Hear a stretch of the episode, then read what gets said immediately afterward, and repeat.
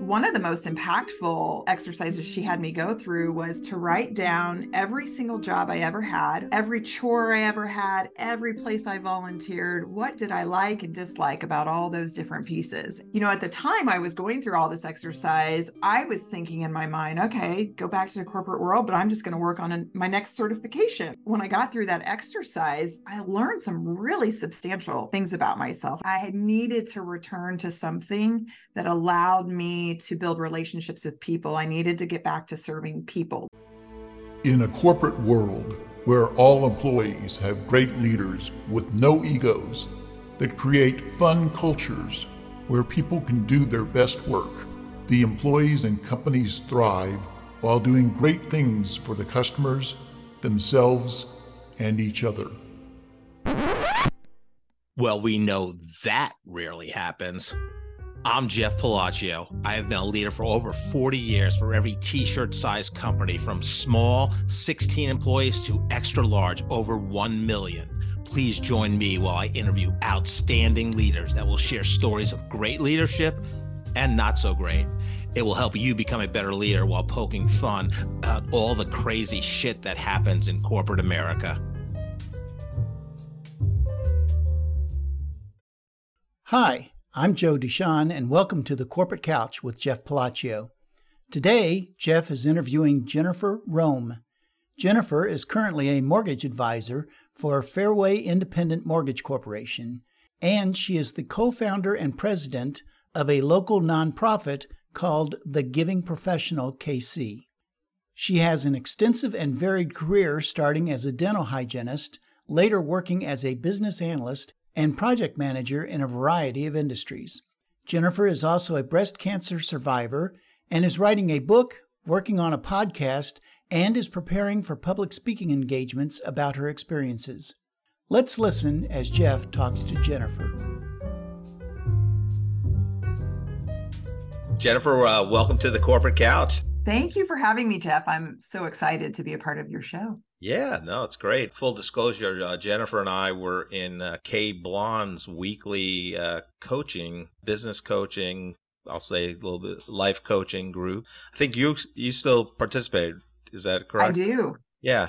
No, I think Kay's great. I I did that for about a year, and uh, she she really crystallized a lot of things for me. So that was she's great. So uh, yeah, I'm very uh, excited to talk to you. I, I, think your career has been amazing. You know, you started as a dental hygienist, went into corporate America, worked for some great companies in in Kansas City, and then uh, had some things going on personally and health wise, and COVID hit, lost your job, and then basically went out on your own in the mortgage business under uh, Fairway Mortgage umbrella, but uh, and then started a not for profit. So amazing. So we're going to dig into all that.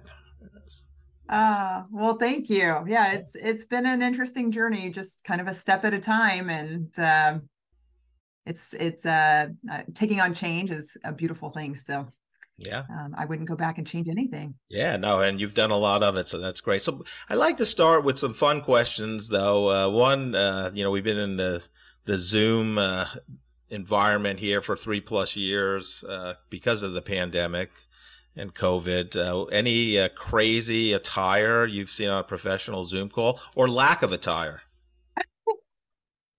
No, you know, what's interesting is that, um, you know, had I been in the corporate world, I bet, you know, traditional corporate world, I probably would have seen that. But I actually was out and about trying to get my mortgage business established. So I was I was out meeting people for coffee and on phone calls and very few Zoom calls, believe it or not. Well, yeah. So, uh, so tell us a little bit. I know you grew up in Kansas City, but as a as a child, what did you love doing? Oh goodness. Uh, well, I'm an artist at heart, believe it or not. I very much love photography, decorating. So I was one of those young kids who always was doing something in my bedroom on with the wall or with trinkets and um, all sorts of things like that. And then I, I also was, um, I will say I'm a consummate cheerleader. I absolutely love to cheer other people on. And so I was in cheerleading from, gosh, second or third grade um, for the, and on for the next several years. So that was quite fun as well. Now I, I have to ask, can you do like still do a split, backflip, any of that good cheerleading stuff?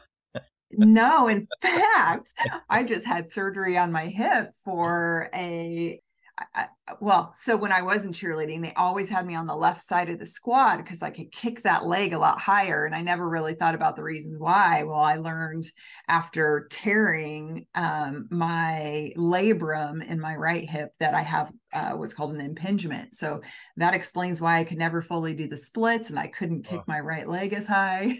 oh, jeez. So all fixed now and now i'm convinced in midlife i'm going to get to a place where i can do splits and all that. There you go. But you were not a flyer. I i, I am limited on my knowledge of cheerleading but i know uh, there's the, the, kind of the lightest person or whatever is the flyer.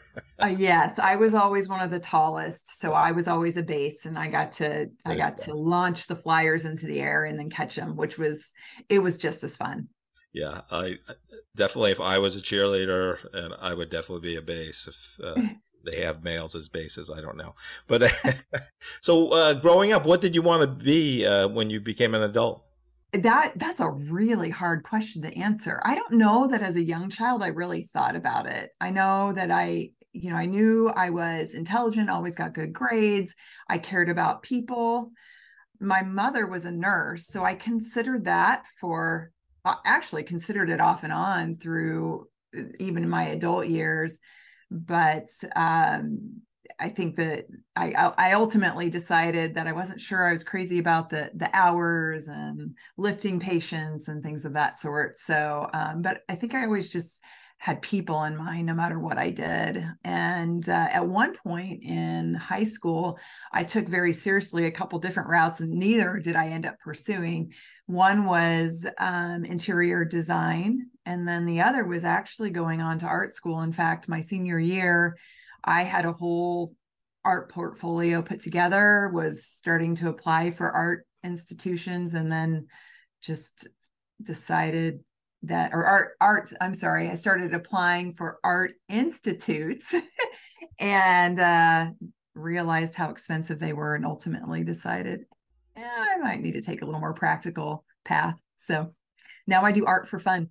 Oh, there you so. go when you graduated high school did you go right into you said oh i'm going to be a dental hygienist because i know that was part of your journey yeah, so um, I I didn't. I actually I went to KU my very first semester, and you know I would just was I was always kind of eh, driven, um, pretty independent, so I wasn't afraid to go to school, but I I was paying for my own college. So as I got to KU, you know that first I put a lot of pressure on myself, honestly, and I I got there and I was a semester in and I just could tell how much it was going to cost. I didn't, I wasn't sure I wanted that personal investment, you know, all that, those loans looming over me. And so I worked with their career center and started doing different aptitude tests and interest tests. And, you know, then they come back with all these careers that you might consider. And I was always curious about the dental field, but that test kind of came back and it was one of those careers that you know was kind of top of the list and so i thought oh, oh okay let's uh let's just go see you know if it's even an option and uh, Johnson County Community College, Johnson County Community College had an amazing program, two years, and you're out working. And from a very practical sense, at that time in my life, it was it was more important for me to feel like I could get out, get established in a career, not have the loans and that type of thing ling- li- are looming over me. And then kind of decide from there what was next. And so that's basically what i did. Uh, i stayed in the field for nine years. And then i think about year five or six i started to kind of get the itch to do something different. And so i only had an associate's degree at the time. And so i thought okay well let's go back and uh, get a degree as a working adult. That was at a time when there were very few adult education programs. Baker had a great program that still allowed me to work full time and then take classes at night. And so I ultimately did that and got a, a bachelor's in business administration and started to kind of make a shift from there. Yeah. So, what was the urge? Like, uh, you know, and I know a little bit about dental hygiene. Uh, hygienist, my wife was one for uh, 20 plus years, and now she's in in, in the corporate uh, world uh, today. But uh, like, did you say I want more? You know, what what was the the urge? There were a few different things. Uh, from a practical sense, I I could tell that my hands and my neck, neck and back were not going to handle the career of full time for the rest of my life. And so, you know, I loved patient care. I just, you know, I, I knew it was wasn't going to be in dental hygiene from that perspective. Then secondly, dental hygiene i mean it is fantastic work but it also is very kind of rote. It's the same thing every day. And you know as i got into it i started to learn about myself that i i like change. I almost thrive in taking on new challenges and learning like one of my highest aptitudes. I don't know if you've ever done the gallup um is it called strengths finder? Yes. like my top skill is learner. So i very quickly just i just started to kind of get restless. And so that was another piece of it. And then the third piece was that I started to figure out I wanted a little more flexibility in my day. You know, when you're when you're in patient care, you your schedule's set and it's set six months in advance. And so there are some limitations there that I started to just I didn't want to get to a place where I resented it. I wanted to kind of accept that, you know, the field was the way it was. It was great. It served its purpose and kind of use it as a launching pad into the next thing. Yeah. So you, okay. So you do that. Uh, I really want to ask you who was the craziest patient you ever had and what did they do? But um, if you want to answer that one, you can, or we'll move on. oh, goodness. You know, I, I love people. So I don't know if I could really say anyone's.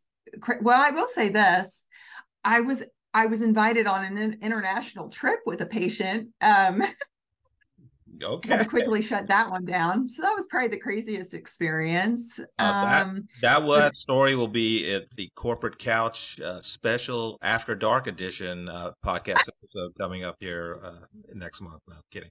Um, then you get a job. You go right. Um, you're a hygienist. You get your degree at Baker, and you go to Argus Health Systems. So tell us how did you get that job? I mean, you all you have on your resume is basically, you know, a, a 10, 9, 10 year career as a hygienist. So that's great that you navigate into, uh, you know, Argus, I believe at that time was part of DST. So, you know, really good company. Yes.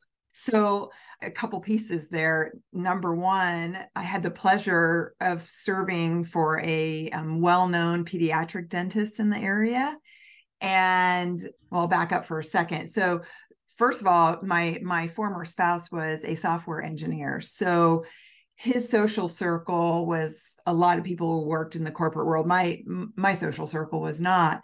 But we just started kind of putting out there hey i'm getting my degree. I'm exploring options one of his connections worked at Argus Health Systems. And then the second piece of it is that, um, well, so I, he basically submitted my resume and I, you know, I was kind of pigeonholed into certain like low end customer service jobs. I don't think there was an understanding of really kind of the qualities that make up a, a dental hygienist. And so, through some networking and help from a, a, specific person that was at Argus Health Systems, they ended up getting my resume over to a special team called the Pharma Group. And the Pharma Group specifically worked with smaller um, copay assistance type programs. And the woman who led that team happened to eh, be a parent of some of the children at the pediatric dentist office. So when she saw where I worked, she immediately kind of put two and two together and she was like, I want to interview her. And so the rest is history. She and I are still great friends and I, I owe a lot to her. You know, I love that story because, you know, it's how you treat people no matter what profession you're in. And it's not that you want it to lead to something, but you just want to do the right thing and treat people with respect and kindness. And, you know, you have that caring mentality. you know that's why you went into the healthcare profession and your you know mom was a nurse and all that type of thing so you know it takes a, a, a, special type of person to do that and and but what's interesting i think when i look at your career is like okay you just talked about you know applying for art institute you know because you, you your creative side whether it's interior design or photography or things like that. And then you go into um, the healthcare profession, and then you're when I look at your career, it's you're doing a lot of IT liaison, project management, technical things. You know, your Oracle, NetSuite, ERP. So, how did you like? You know, tell me how did you get in? I mean, I we, you got into it because of Argus, but you're in in this field now that's you know very technical, detailed oriented, less creative, I would say, but Tell us that story. Yeah, and you know, there there's a lot of truth to that. I I think because I am detail oriented and I I have aptitudes in you know, kind of math, logic type things. Um, you know, I always loved the sciences. So all of that was kind of natural. So, you know, as clients asked questions or as managers needed information, I was never afraid to just get into the database. I started learning like SQL just because I wanted to be able to answer my own questions. I didn't want to be dependent on somebody else. I wanted to kind of be like a jack of all trades and you know the other thing with the team that we we were on it was like this small little we always said we were the redheaded stepchild because it was a small little group that really wasn't a part of argus's core business um, it's it's grown quite a bit and now it's it's a it's a bigger has a bigger presence. But because we were small we didn't always get the attention that say a big you know a, a big client would get. And so we had to be savvy and problem solve. And and so i kind of fell into it. And then you know i had a teammate who was uh, very technical. And so she taught me a lot. And then that just kind of snowballed into other opportunities at other companies. And, you know, I just, I'm always one to grow and learn and change. And I want to understand. Um, I feel strongly that I can be a better proponent and a better um, I, I, can provide better service if I understand. And so I'm not afraid to jump into details. So your need for change and learning is that what led you? I think you had almost a maybe around a four year run at Argus to make you move on to uh, the, your next experience at the NAIC National Association for Insurance Commissioners. Yeah, it was at that point Argus was they had a few rounds of layoffs and I again was kind of getting the itch to do something something more um, to get exposed to more and i kind of felt like okay maybe it's time to to go check out another company. So what i learned naic was great. I almost jumped in in that experience. I, I learned a lot. Like i i needed to do more due diligence and asking more questions during the interview process because what i learned is that I was jumping into a very technical role, and they were very attracted to the fact that I knew a bit about SQL. I could get into the database, and I loved getting into databases to design reports and things of that sort. Um, they needed a little bit more than that, uh, more like database administration type work. And uh, so quickly figured out that that was probably not going to be for me long term, but again, it was a great experience. I still I walked away learning even more of, you know, databases and systems and how everything plays well together. Well, and you didn't have much interview experience, probably. I mean, interviewing for a dental hygienist job is not the same as interviewing for, you know, Seaboard or Argus or, uh, you know, some of the other uh, places you you've worked. What was the most fun experience? But what was that one experience, or it could be uh, two experiences that really shaped you professionally um, from your corporate career? One of the biggest ones was uh, working for, uh, they're now a part of Abbott Health Systems, but it was eScreen. When I worked there, they were eScreen. They were eventually purchased by Alere. Um, and the woman I worked for, she ran that was another opportunity where just based on my background, they took a chance on me. And she was a phenomenal leader um, because she she just trusted me from day one and she had this keen ability to really explain how systems work but why we needed them to work from a business perspective so she was able to translate business value and then follow that all the way through to the technical side. And so, what was fantastic is that under her leadership, I was empowered to really go be a strong partner with some of the VPs and different business leaders within the company to either enhance or you know to design different things within the system. And i really became a trusted partner with them and in fact still stay in touch with a couple of them. So she was pretty pivotal to me because I wasn't like staying in one lane and just focusing on maybe solving something in the moment. She helped me to kind of broaden and look at things from vision, business value, and things of that sort. And she's also the person who encouraged me to get my project management professional certification. So uh, I uh, think fondly of her. Yeah, no, that's amazing, and I love you know you can tell you're a learner because you know again you you get your PMP certification and you, know learning SQL, doing data mining, business analyst type thing. I, am curious about I, Seaboard uh, is uh, the biggest privately held company in Kansas City. I, I can't remember what's the the number before the billion in annual revenue just off the top of my head, but I, I don't meet many people that are work have worked there. So I know you worked there, you know, 10, 11 months, but what was that experience like? That was a very interesting experience. I mean, that to be a part of, you know, Fortune, I, at the time they were a Fortune 500 company. I don't know if they still are. Uh, I was brought in um, actually this woman I just spoke of connected me with the CIO at the time because they were bringing on a new ERP system and they needed somebody who was strong at building relationships. And so, you know, I was invited in and it was most of my experience, well, Argus, eScreen, which was where I had spent the most most of my time, and then obviously dental field. I wouldn't say those are women dominated areas, but there was much more of a mix of men and women. The dynamics, um, the gender dynamics were more neutral, I guess you could say.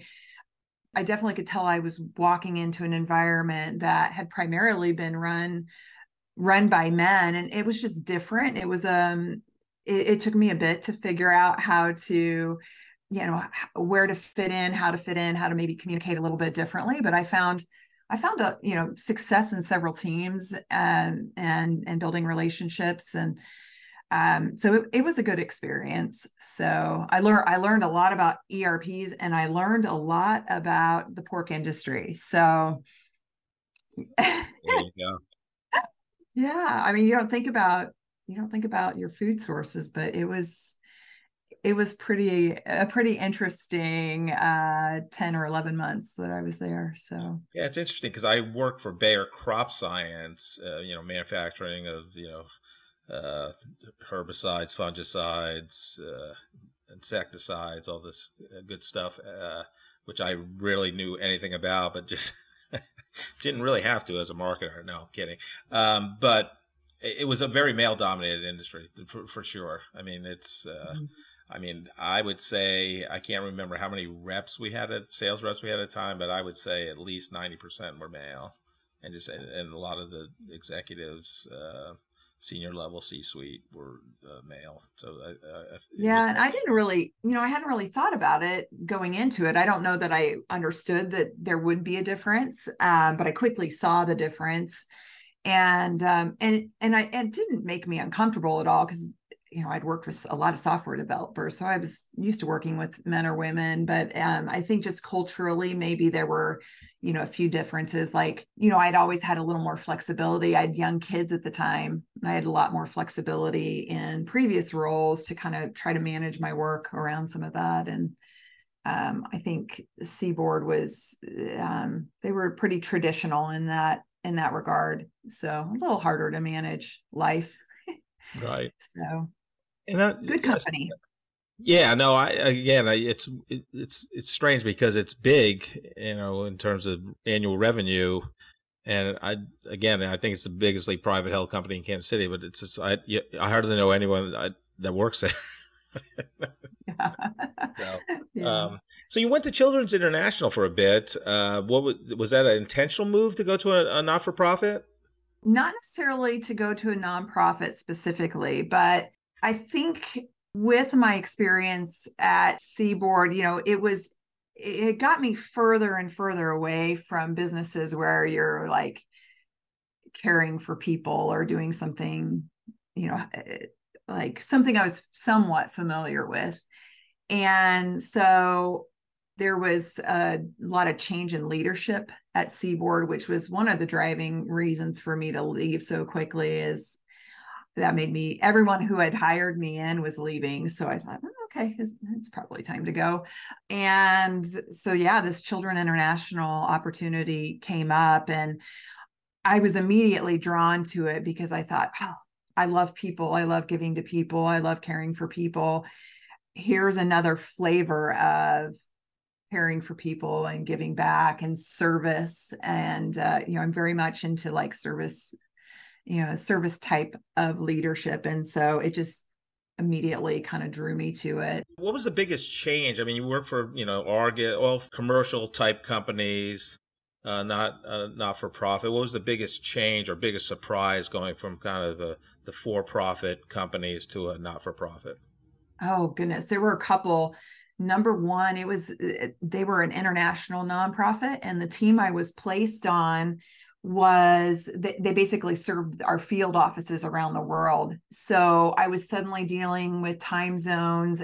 Some of the field offices basically they had mainly spanish speaking employees and things like that. And i i'm not bilingual so we had to try to figure out you know how do how do we manage through that? And, and there we had a lot of bilingual resources but there was a lot more logistics in like organizing a meeting and getting things documented and we had time zone differences and um, all of those different pieces. And then the next piece um, and i would say one of the reasons you know project managers were there was that and this is this is solely my impression but my impression was that you know they just kind of built things based out of need and addressing needs at the time and they were getting to be big enough that that infrastructure didn't necessarily work going forward. So they really you know they were trying to bring in resources who could kind of get them out of that um, way of operating and get and get their systems more up to date and all of that. And so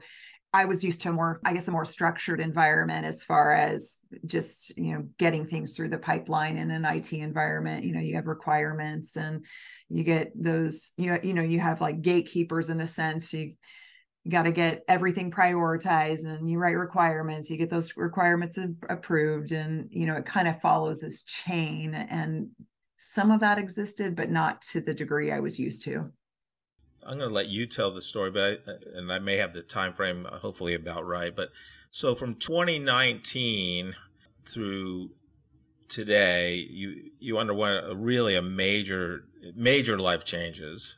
So kind of walk us through what was going on both personally and professionally starting in 2019. Yeah, absolutely. I may even back up a little bit and go to 2018. So, you know, after a time at Children International, I I I worked really hard for that company and my kids were still young and my spouse at the time was gone a lot and I I kind of just reached this place where I realized if I didn't make big changes that I, I, just couldn't keep up the pace. Uh, the demands were too great. My youngest had some health problems that thankfully he outgrew them, but just many, many, many demands. And I I decided, you know what? Um, I think that maybe I'll start exploring uh, again another career, another change. And thankfully, because I had my PMP and you know, I stayed in touch with a lot of a lot of people that I've worked with and for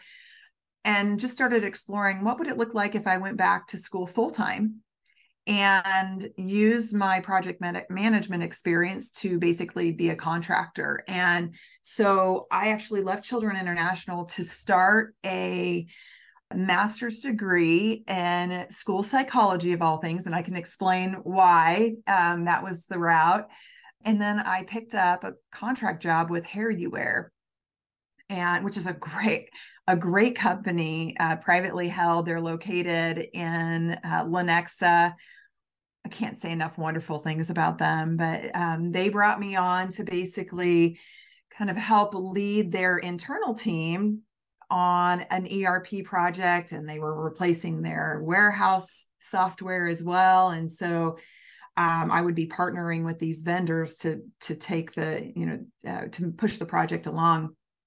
And so I did that at a time or at the time and school psychology what what I really was trying to solve for was okay how can I still bring in some sort of income but maybe work a schedule more like my kids I knew teaching was not for me.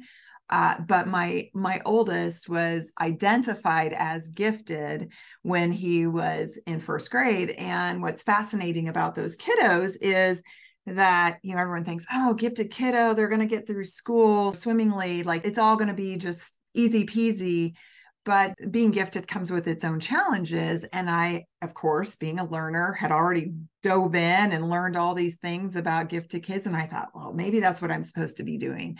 I'm supposed to be helping children like my son and then that'll create more balance in my life. And so yeah i started talking with an advisor figured out a way to replace most not all but a good part of my income enough that it wasn't going to be a detriment to my family and um, yeah, took a leap of faith, started working on my master's full time, and HairUWear was fantastic. And then, you know, it's fascinating because I, I'll be fairly transparent um, as I am with most things in my life. I could feel an unraveling just internally and got into therapy. And my therapist was like, You are, you're hyper functioning. So I learned that you know, because I'm a, just a doer and a goer and a problem solver and all of that, I was just simply burning the candle at both ends. And I, I really needed to change that behavior.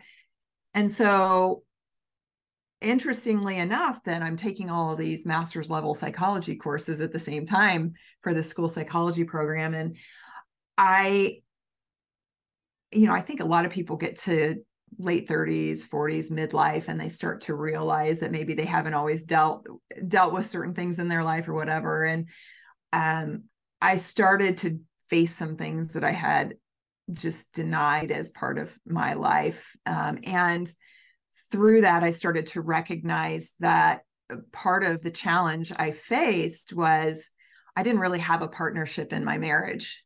Um, and uh, I am because I'm a, you know I'm a nurturing person and I'm a caring person. I often give more than I ever ask for in return and I just knew I was in a situation where that those dynamics weren't necessarily going to change.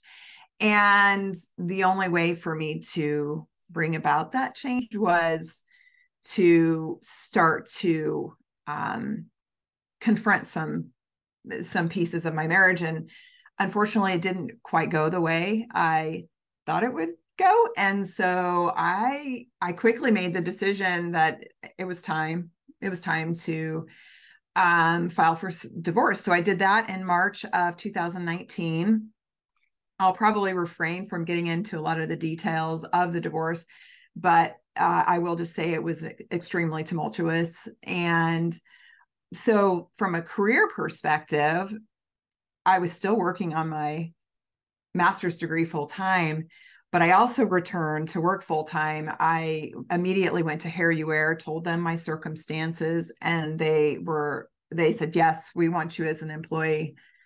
Um, and so i hired on full time there while i was still working on my master's degree and going through the divorce process and I'd always been very proactive about my health. And so went in for my normal yearly checkup with my OBGYN and they encouraged me strongly to stay on schedule with my mammogram. Um, for for me, I, I had what they call dense tissue, and dense tissue puts you at higher risk for breast cancer.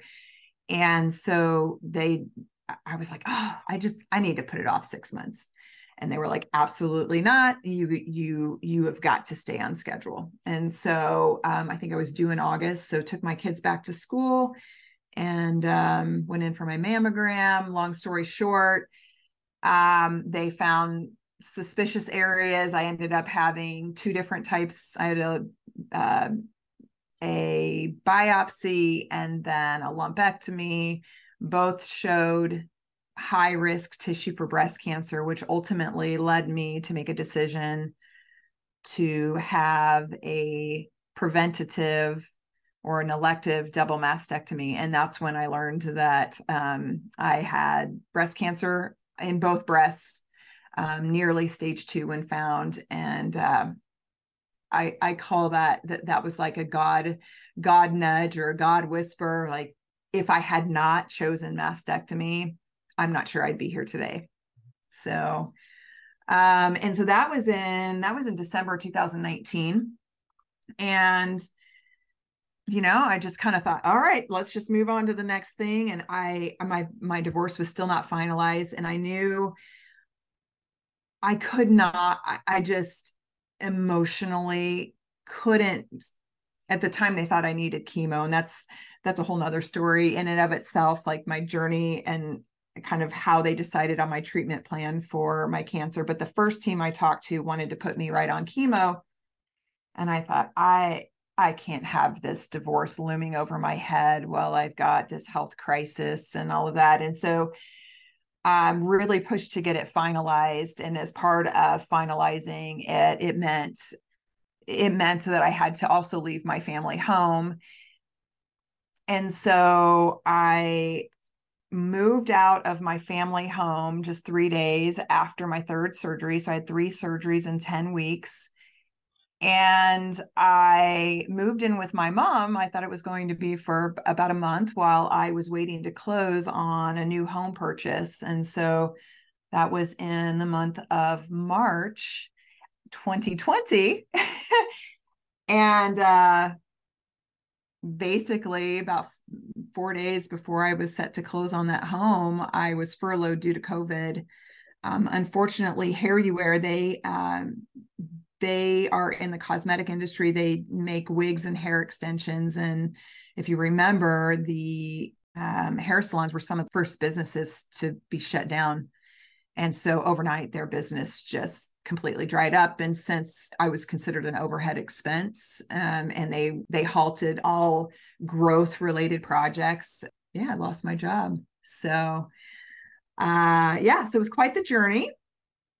But I look back now and I'm like, okay, I don't want to say everything happens for a reason because that seems really dismissive to experiences that you know, for many people. But I look back now and I'm grateful for everything that happened because everything that's happened since has just been positive in my life. Yeah, I mean, I just uh, you can't put yourself in anybody else's shoes, right? Uh, so, but I know, you know, having undergone divorce myself, it's very, it's it's just a hard process, and not, mine was not tumultuous, uh, but it's still it weighs on you. Your your work life suffers. Your parenting, I I believe, you know, suffers. It's just a hard thing to go through, and then you you layer on, you know, obviously your cancer. I mean, and then a loss of a job because of COVID. How did you deal with all those major major life things happening all at the same time? Um I'm a crier, by the way. So if I break down into tears, just know that that's first just guest that has cried on the uh, on this show. So. my, my, therapist calls it. Uh, I, I'm an emoter, so yeah, I just I emote emotion. Um, I'm not gonna lie, it was it was extremely trying, extremely trying. You know, I look at it like any one of those divorce is hard breast cancer diagnosis is hard job loss is hard loss of a community in your home of 15 years that's really hard um, and it was a very fast decision so there wasn't time to like prepare for that and then it was covid so the normal support systems i would have had in place like hey girlfriend let's go to lunch you know hey, you know, my boy's grade school, I have some time to volunteer. None of those resources were there. And so at first, I just was looking for anything to fill my time um, because what what I did know is that I'd had enough experiences growing up. I'm a I'm a product of divorce, and you know the reason I was in therapy is because I had some things happen, you know, in my in my youth that I think just naturally I I have this res- resiliency. So I knew I couldn't just like lay in bed and cry. I had these young men, my boys were 9 and 10 and you know they knew a lot of the circumstances of the change in our family unit and I knew they needed me. So that number 1 was was my biggest motivator was my kids. Um I knew that in order for them to thrive, they needed to see me be strong. So, um, so I did a lot of simple things. Like I always got out of bed every morning at the same time, and always I oh I got a puppy. That's a I decided to get a puppy during all of this. Everybody thought I was crazy, and I'm sure there's a little bit of that in there, but I I felt strongly like a puppy would offer my boys comfort and i've learned that yes he has but he was also comfort for me he also made me get out of bed because i had to get outside take him out every day um, i took him for lots of walks my boys and i were we went to the park a lot pokemon go was a big thing so we did pokemon go on the, the phones like whatever we could do to get out of the house and just kind of keep things positive. and then I ended up being with my mom for a total of 19 months in order to make a lot of the life changes that I, I I've made. So I also had a very strong example in my mother. I'd seen her do something similar years ago. And so I had an example to work from. And then I just have an incredible family unit, just a broader family unit, and an incredible network of of friends and people who you know, I could call at a moment's notice and break down and, you know, and break down, go through whatever I was going through. And I would say the other big thing is I read a lot of books and I really dove into anything that dealt with mindset. So one of the like one of the most well, there were probably two books that were extremely pivotal. Viktor Frankl's Man's Search for Meaning and Brene Brown's Braving the Wilderness. Those two books I just I kind of clung to. And so I would go on long walks with my headphones in and listen to those books over and over until I kind of got my fill of them. So it was a lot of like I started mindset work long before I started working with Kay, but and so I I I tell people uh, like I write a lot about my experience and talk a lot.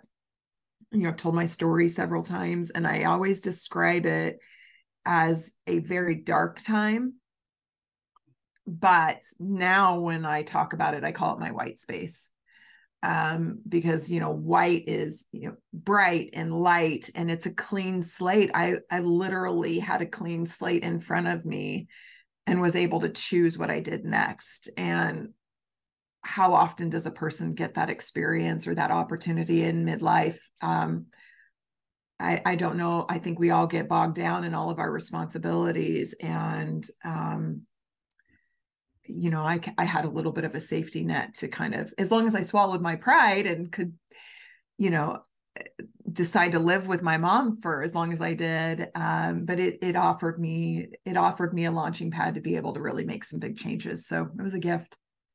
Yeah, no, I think it's amazing, and your resiliency and grit is you know just phenomenal. I, that's uh, I I read uh, Viktor Frankl Frankl's Search for Meaning years ago. I uh, occasionally would give it out to my team members, you know, when they were stressed. I'm like, you know, work is not stress. It shouldn't be stressful. You know, it's not. It's not what you stand for as a person, right? It's you know, if you think this is stressful, read about you know Viktor Frankl being in in the, in the Holocaust and the, you know in the concentration camps and things like that. Um, so all these things happen. The, the, divorce, which is not you know any divorce is not good, but yours is you know very uh, uh, crazy, I'll say, and then the cancer, the COVID, losing a job, and then you go into a just a, a whole different professional field, and I know you have to do something, right? Because now you're, you know, I don't know when the divorce is finalized, but you need your own income, and you don't have any because you got furloughed and laid off from um, a HairUWear. But uh, what made you choose the mortgage profession?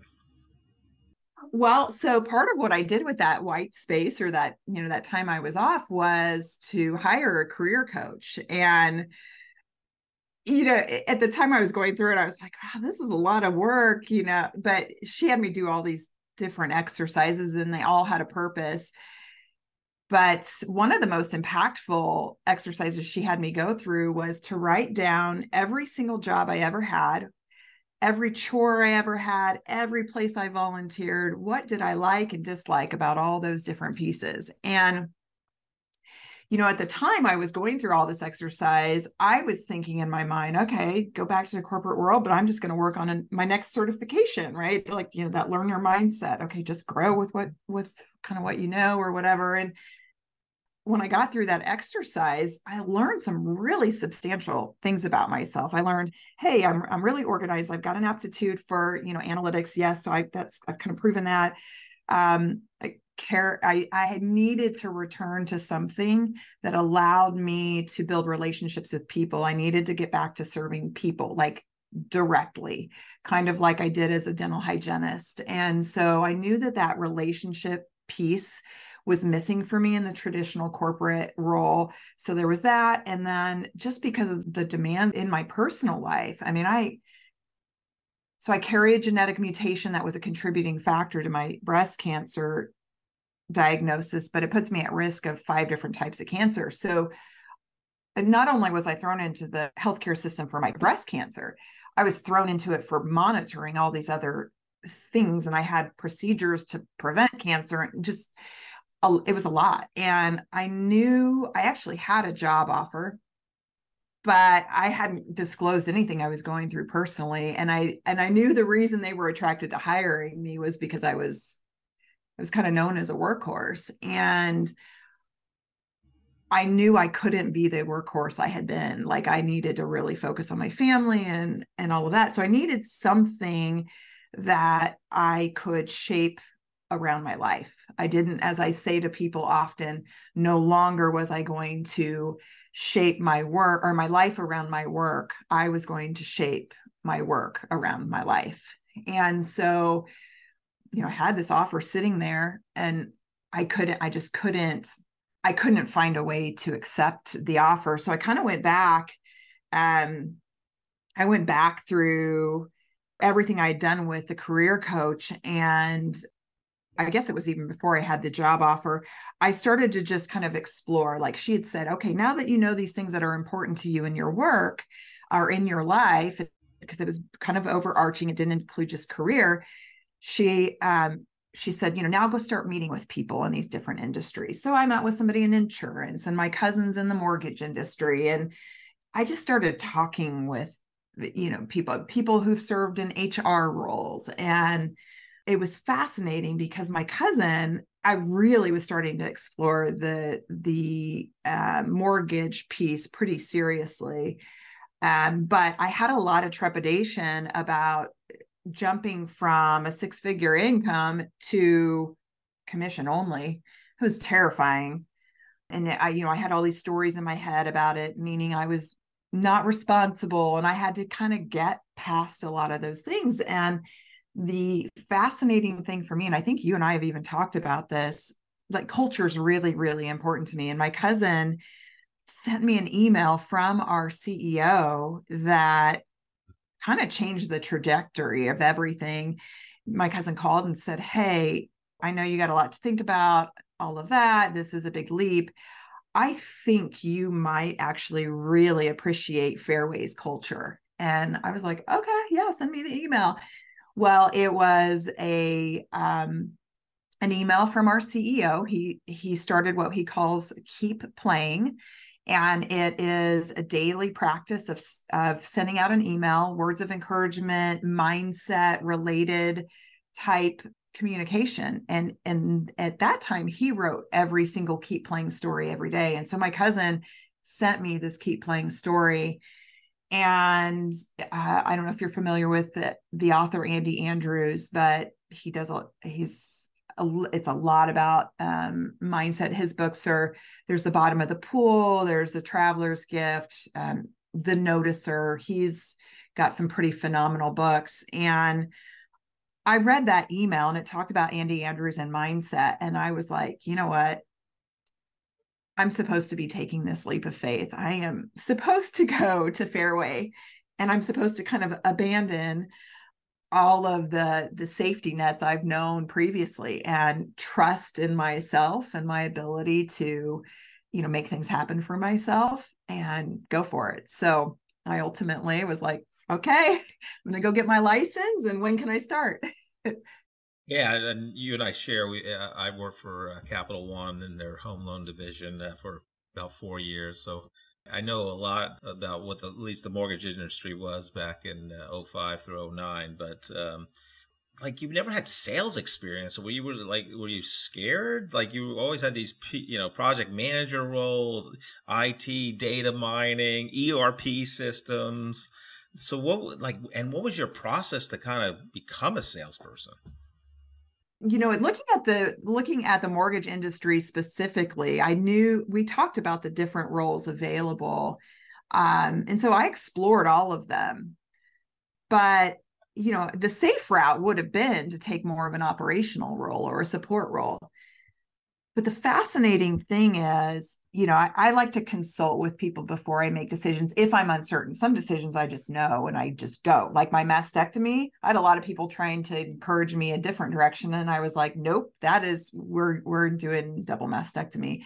But some decisions I kind of sit on, I percolate, I have conversations with people. And there are a couple people in my life that were like, look, anything you've ever put your mind to, you've done well and you are fantastic with people. So why wouldn't you be successful? You know, you're disciplined, um, you have all these great habits. Why not bet on yourself? And so I was like, well, okay, yeah, let's do it. And I, you know, my mom had said, look, you guys, you and your boys are welcome here as long as po- or as long as you need. And so, you know, I was pretty prideful. I didn't want to be there longer than necessary, but I thought it's now or never. If I don't try something significantly different now, I'm never going to. So that there was motivation there. And I think I just, I did get to a place where I just knew that if I could, I, I was always open to coaching, and Fairway has a lot of coaching. And so, as long as I was always coachable, as long as I was willing to do the work, and as long as I kind of tackled everything fearlessly, just like I had with the other major decisions in my life, then this it was going to be just fine. So, and I I remember having a conversation with my cousin too, because he he was like, "Are you sure you want to do this? Like, you've just been through hell and back. Like, you literally have just been through hell and back. Are are you sure you want to do this? And he was like, You're going to have to make cold calls. You're going to have to meet people for coffee that you've never met before, and you're going to have to make conversation with them. And, and I, I just said, I, I, we're on the phone and I just said, Mark, I know that seems intimidating to some people, but considering everything I've been through, like that's nothing. so yeah, I mean, I had to get through, I had to be coached, I had to be taught. Um, unless I wanted to go back to what I was doing before, I needed to change things up. And so it was it was now or never, it was do or die. It was succeed at this or go back to what I was doing before. And I just knew in my heart I like I really really needed to be able to shape my work around my life um, in order to avoid getting sick again. So um, So I had lots of motivation to make it work. Yeah, no, I I, I love your story, and uh, Lori Seitz uh, was a recent guest, and uh, she does coaching, and what she said is people know what to do. You know, their gut tells them uh, what to do. It's just the courage to do it, and it just your courage is just phenomenal that you just jumped. I mean, all those different things, and then you jump into a brand new industry as well as a role you've never had before. What what if there was one thing in sales that you could have been told earlier, you know, if you knew it earlier would have been more helpful, what what would that one thing would have been? I really wish as a young person I would have networked or gotten to know more about sales because I didn't really understand I always thought sales was pushing people into doing something that maybe they didn't necessarily want to do or having to you know kind of claw your way towards a paycheck. And i mean the mortgage industry is competitive that is for certain. But you know I, I, what gave me faith at least as a beginner was that my cousin kept reminding me that it's all about relationships. It's all about relationships. So when I thought of it in that perspective, I was like, oh, well, it's just like dental hygiene. I, as a dental hygienist, was teaching behavior change and I was teaching habits and I was trying to influence my patients to take better care of their oral health. And I never did it in a pushy way and I never did it in an over the top way. I always did it in a way where it was like, hmm, hey, I noticed this. And it was more of like a problem solver. And that problem solving mentality like carried me through all of my roles. And it's the same thing I lean on in this role now. It's like, okay, how am I going to stand out against everyone else? Well, what problems can I solve? Um, what value can I offer? So it's it's really no different. It has a little bit different spin, but at the end of the day, it's no different. Yeah, I love that answer. That's spot on. So now kind of things I'll say normalize a little bit. You're, you know, you've been in the industry uh, three years, a little over three years.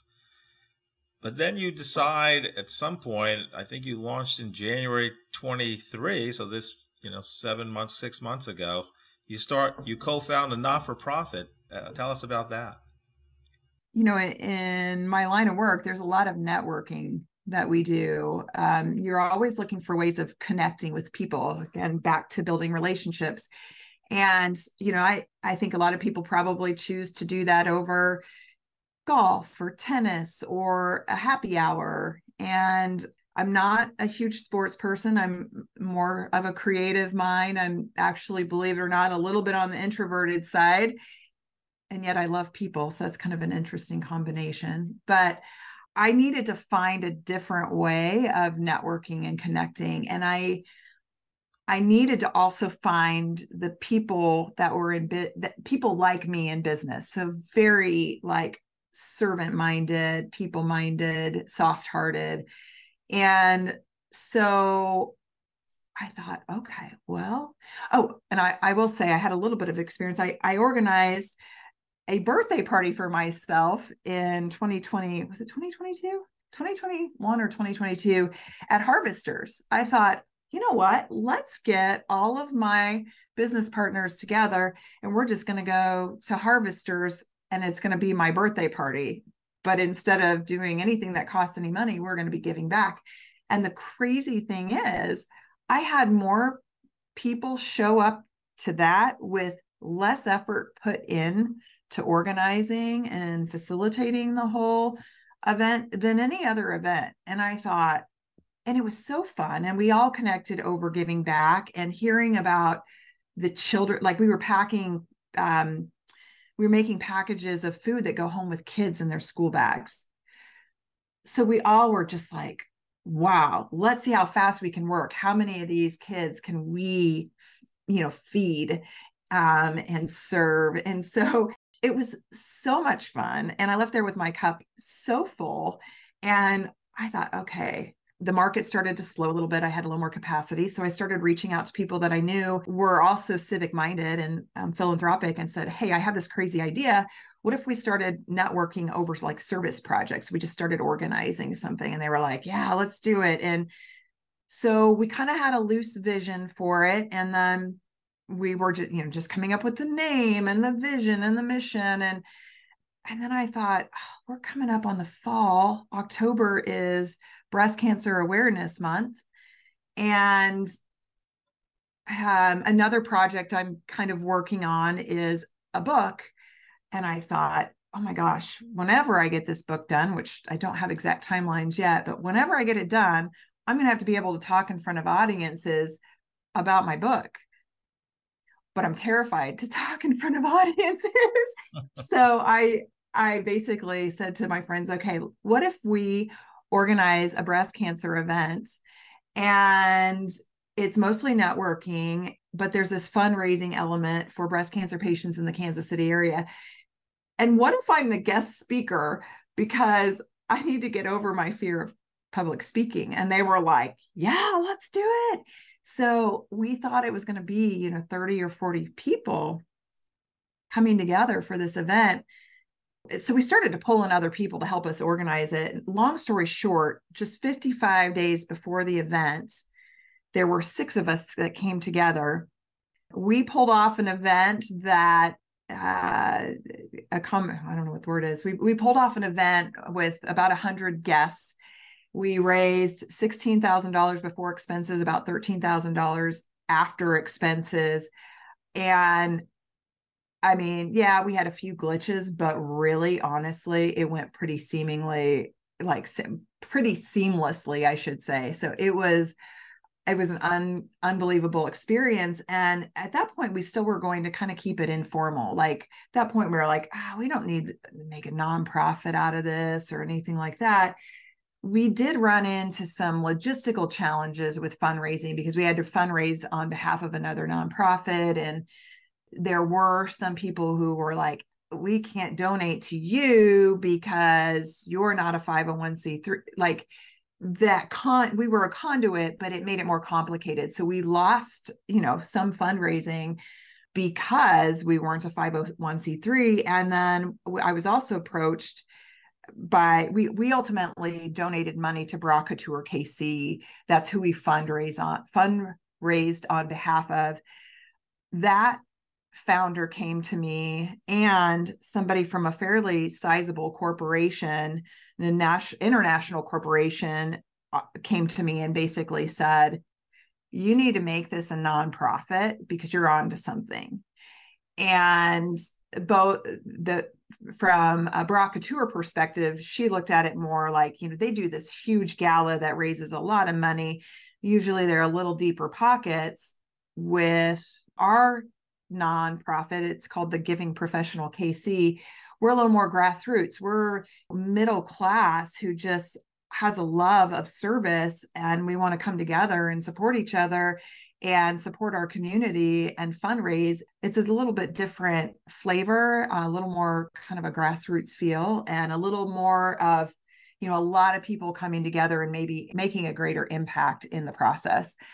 And then the corporate person basically just eh, like he knows there's money there but until we have a 501c3 they can't give to us directly. But that's that spurred off conversations of you know there are so many organizations that donate or they allow their employees to donate like a day a quarter or a day a year to service. And so we're not there yet but one of our 2024 initiatives will likely be to start to put something together to market to corporations so we can attract those individuals who who want to take their eight hours and serve somewhere. Like we'll have it all organized. We'll have all the dates organized the nonprofits lined out. They can just come see our event calendar go pick a place that they want to contribute to or they can get involved with us and our you know our breast cancer event. Um, so lots of options but yeah, it's pretty fun so far to to explore where we can take it. Yeah, no, I just love the, the way you founded it and what you're trying to do with it. So uh, I'd like to always help two groups of people. with my guest knowledge. So the first group is recent college graduates. So uh, we're recording here July 6, 2023. Uh, young adults just graduated in May. Uh, what advice would you give them, Jennifer, as they embark on their first professional job and, and their professional career? Goodness, I would say do not be afraid to explore. You know, I, I came from a family where there were like you went into a career and usually stayed in that career like your entire life. And I think I personally kind of, even with all my change, I always kind of carried with me like this thought of like, oh, there's something wrong with me if I change or whatever. I would say to my younger self or to anyone graduating, like, no, it's the opposite. Take the time to explore, take the time to really learn what's important to you in your personal life, in your career. Go network with people in different professions, ask a lot of questions. I think uh, most of the professionals I know would be honored if a young person asked them to to come talk with them and um, you know kind of explore options and to be a resource. So i would encourage that. And then i would also just encourage um to like just always trust your gut. Like trust your internal that internal voice mm-hmm. rather than you know maybe i think as young people and I, i'm guilty of this anyways I leaned very heavily on the experience of all of those around me. And they all have very valid experience, but it meant that my circle of influence stayed smaller. Where if I had had the courage and even just the, you know, kind of thinking outside of the box and had thought, like, I'm going to go seek certain people out and really explore this and invest time and energy I think I probably would have discovered things about myself and where I was going in a career much earlier and saved myself mm, you know maybe changes so so later in life. And not that there's anything wrong with change later in life yeah no but i think yeah we're all on the life journey we're supposed to be on but as we said earlier, you know, trust your gut and have the courage to act on. I think is uh, yes message here. Um, the other group I like love to help is uh, you know, so you're you know, you start out of college, get a job, usually an individual contributor, then you get that promotion, you're a manager now or whatever it's called, and uh, at, at, at various companies, you have people reporting to you. What what leadership advice would you have for them as they embark on uh, being a you know formal leader in the organization with people reporting to them? So I love that question because I think, and I think we're making a shift, but I think leadership is often perceived one way. It's often perceived top down, and sometimes that is how it's administered, for lack of a better word. I've known enough great leaders now that the, the great leaders who invest in people first and taking care of people first are going to get a whole lot more out of their people and be able to serve their organization more fully than any other approach. So I would say, you know, seek out Simon Sinek and anyone that speaks of or teaches servant leadership, like that style leadership, I really think is here to stay. And I think you know a, a new leader is going to find that that that's going to take them further both personally and professionally as well Jennifer, you've been great. I love your journey. And uh, like that sign says on the top of your bookcase behind you uh, here on the Zoom call, the best is yet to come for you. I can't wait to see what you're going to be doing. So thank you for being on the corporate couch today. Uh, thank you for having me, Jeff. It's been a pleasure. Joe, as you know, I love talking to all my guests, and I did spend a fair amount of time with Jennifer when we were both in K Blonde's uh, weekly business slash life coaching Zoom meeting we had every Thursday back in the day for about a year. But I mean, just you can go so many different ways with Jennifer. I mean, she's just great in terms of you know her energy and just from a career perspective, going eight nine years in dental hygiene, pivoting to get you know a job in the corporate world really in the tech space, you know, and she was a learner. That's her biggest strengths finders. And she learned SQL and databases and analytics and data mining, got her PMP.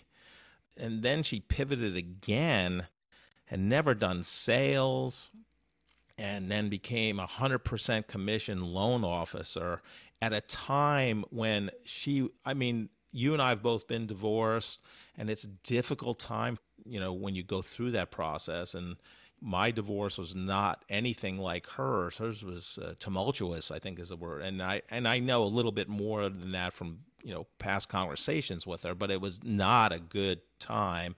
And even the year before that, she said she was unraveling, seeing a therapist, getting her master's in psychology because she thought that was her career direction. And, and all that going on at the same time. Yeah, exactly. You know, having that mammogram and then getting a, a you know a elective double mastectomy.